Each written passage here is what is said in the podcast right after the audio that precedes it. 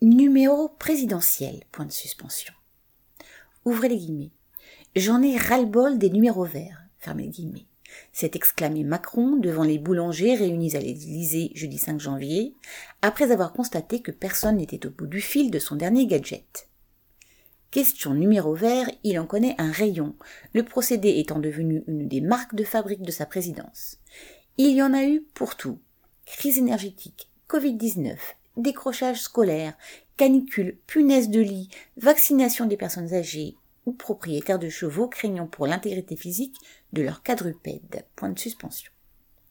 Au bout du fil, quand quelqu'un répond, il y a un travailleur d'un centre d'appel, parfois désemparé et toujours formé à la va-vite à coups de réponses stéréotypées.